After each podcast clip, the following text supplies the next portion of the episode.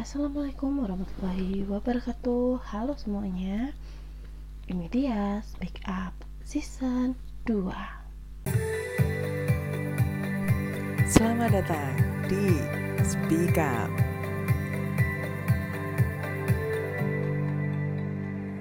Speak Up kali ini bersama saya Bunda Mel yang akan memberikan informasi seputar anak-anak seperti biasanya ya Bun ya. Nah, kali ini kita akan membahas mengenai serba-serbi tentang keamanan vaksin COVID-19 pada anak dengan rentang usia 12-17 tahun. Kenapa memilih topik ini hari ini? Karena berita COVID akhir-akhir ini atau dalam seminggu ini semakin meningkat ya Bun ya kalau dengar berita mengenai COVID-19 di Indonesia dalam seminggu ini itu mengalami kenaikan. Dari data Satgas COVID aja nih pun per tanggal 18 Juli untuk Kabupaten Malang dalam satu hari itu ada 170 orang terkonfirmasi positif. Dan kota Malang sendiri ada 144 orang terkonfirmasi positif. Ngeri ya kalau dengar beritanya ya. Dan persebaran kasus ini itu juga dijumpai dalam berbagai rentang usia, termasuk anak usia 1 sampai 18 tahun loh, Bun. Hmm, ini benar-benar bikin waspada. Nah, karena prevalensi kasus COVID-19 pada anak yang semakin hari, semakin hari, semakin meningkat ini menjadikan dasar bagi Ikatan Dokter Anak Indonesia atau IDAI mereka merekomendasikan untuk segera melakukan atau dilakukan pemberian vaksinasi pada anak-anak. Supaya apa? Supaya memutus rantai penularan. Jadi, anak-anak juga bisa terkena COVID nih bun atau serangan virus ini. Dan mereka juga bisa menularkan kepada orang-orang dewasa yang rentan. Orang dewasa yang rentan ini yang seperti apa? Seperti manula atau orang dewasa-dewasa yang memiliki penyakit kronis seperti itu.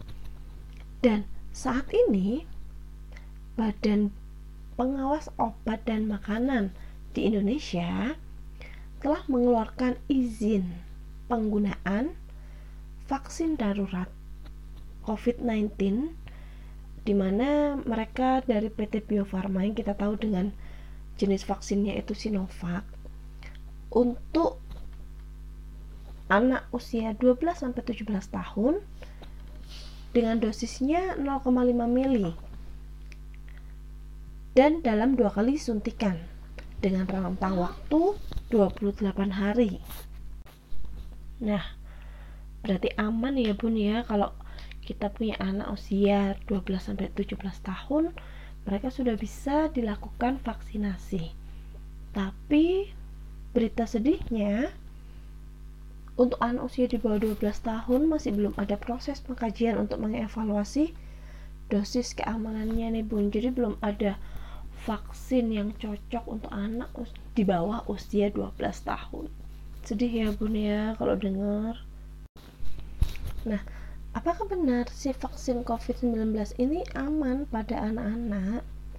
Jadi vaksin covid-19 ini itu diperoleh dari virus yang sudah dilemahkan atau istilah gampangnya si virus ini pun sudah dipretelin beberapa bagian virusnya sehingga dia uh, tetap jadi virus tapi dia tidak bisa menyerang dan dimasukkan ke dalam tubuh.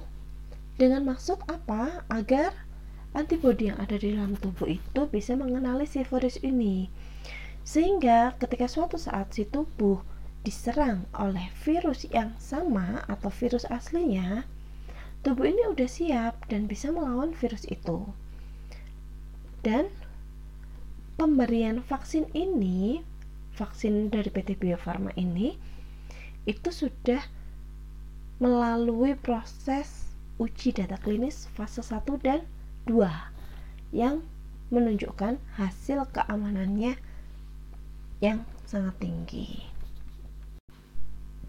Jadi si vaksin ini aman ya bun ya untuk anak-anak Dan bagaimana untuk kontraindikasi dari si vaksin ini sendiri?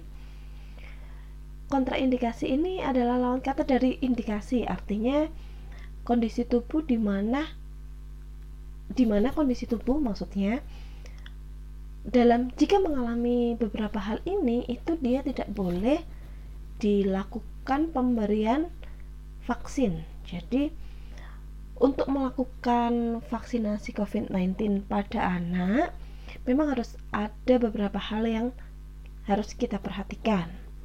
Jadi, yang pertama, si anak ini memiliki alergi terhadap vaksin dan bahan lainnya yang ada di dalam bahan vaksin.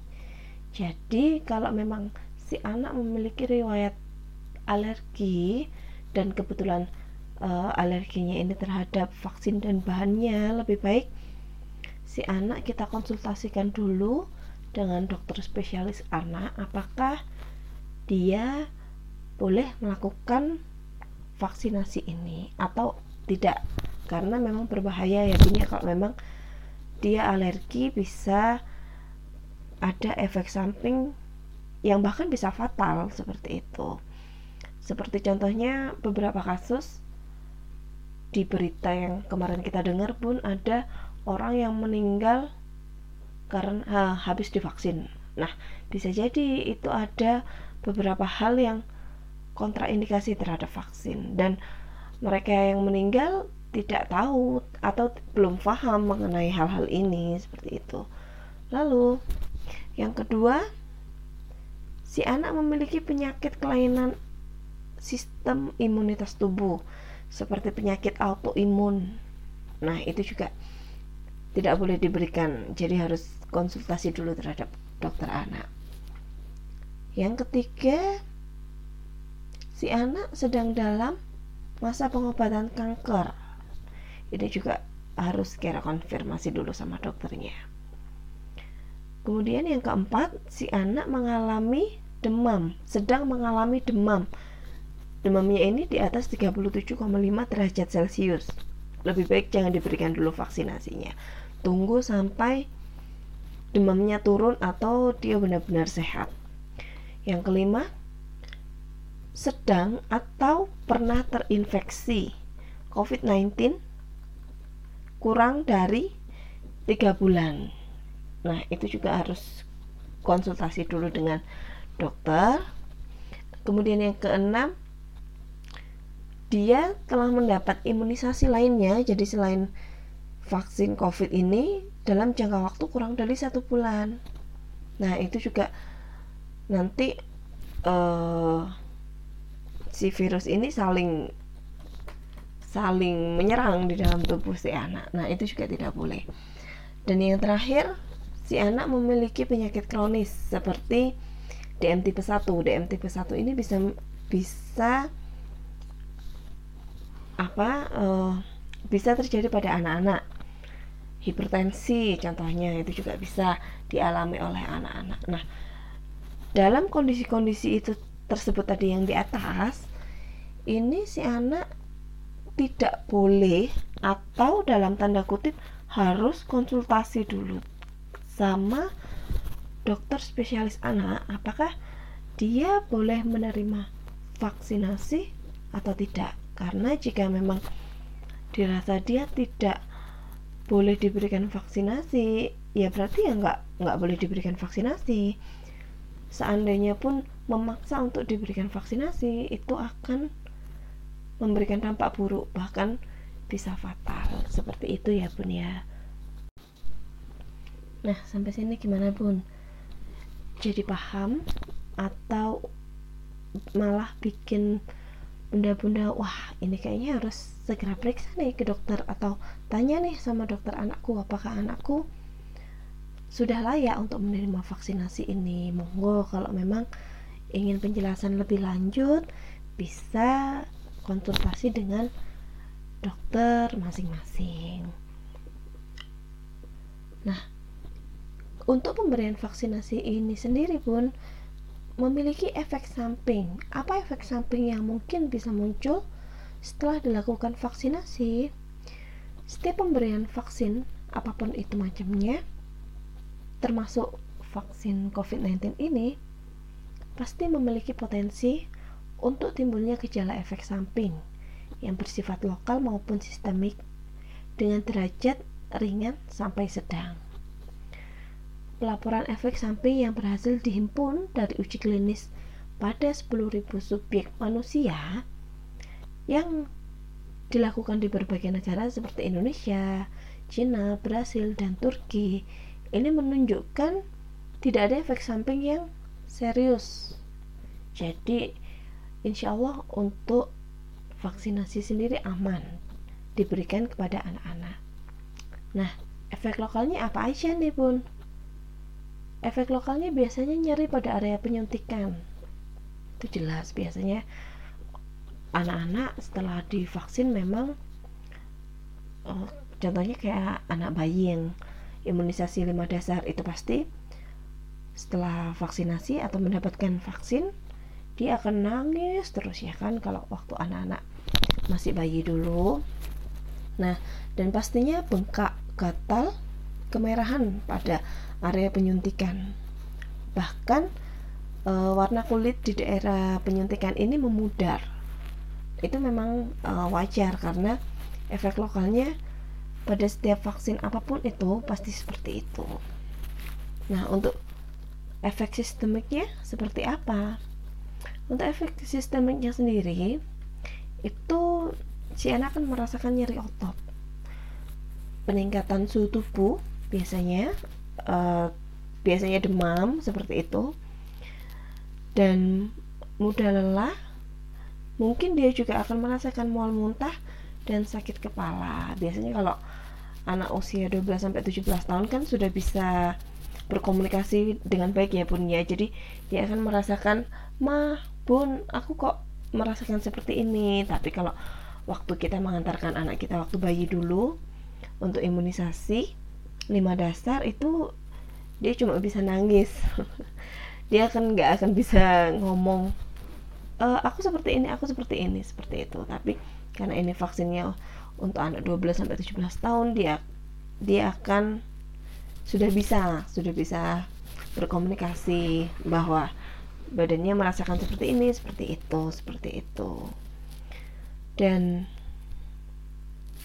enggak semua populasi anak termasuk dalam kriteria yang layak mendapatkan vaksin ini pun.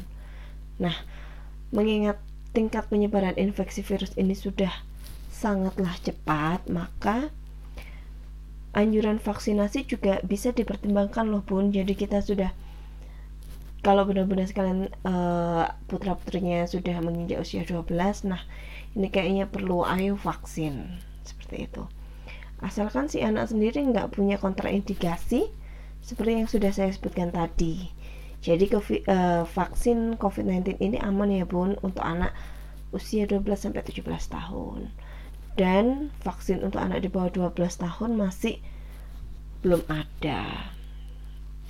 Oke, gimana? Udah siap untuk membawa si anak ke sentra vaksin terdekat. Karena memang untuk vaksin di Kota Malang ini sendiri kalau saya lihat-lihat dari apa sosmed kemarin itu memang belum terorganisir dengan baik. Jadi ada beberapa vaksin yang uh, sudah sold out. Jadi artinya di beberapa tempat vaksin itu mereka melakukan pendaftarannya via online dan uh, baru sebentar aja kita mengisi data ternyata sudah sudah kuotanya sudah penuh. Bahkan ada beberapa di eh, tempat-tempat seperti Koramil dan di mana kemarin ya saya lupa. Oh di Poltekkes juga uh, melakukan pendaftaran langsung itu antriannya sampai berjubel. Jadi memang benar-benar vaksin ini antusias untuk warga kota Malang. Sudah tinggi sekali cuma sayangnya memang belum terorganisir dengan baik. Tapi perlu diingat meskipun sudah melakukan vaksin kita harus tetap mematuhi prokes ya karena vaksin ini nggak menjamin kita tidak diserang sama si covid ini. Melainkan bisa saja diserang tetapi kita akan memiliki gejala yang ringan sampai sedang. Jadi mm, gejalanya itu ringan-ringan aja. Oke saya rasa sekian dulu untuk speak up kali ini. Kita akan ketemu lagi sama speak up dua minggu lagi ya pun ya. Saya mohon izin undur diri. Assalamualaikum warahmatullahi wabarakatuh stay safe and healthy. Bye bye Selamat datang di Speak Up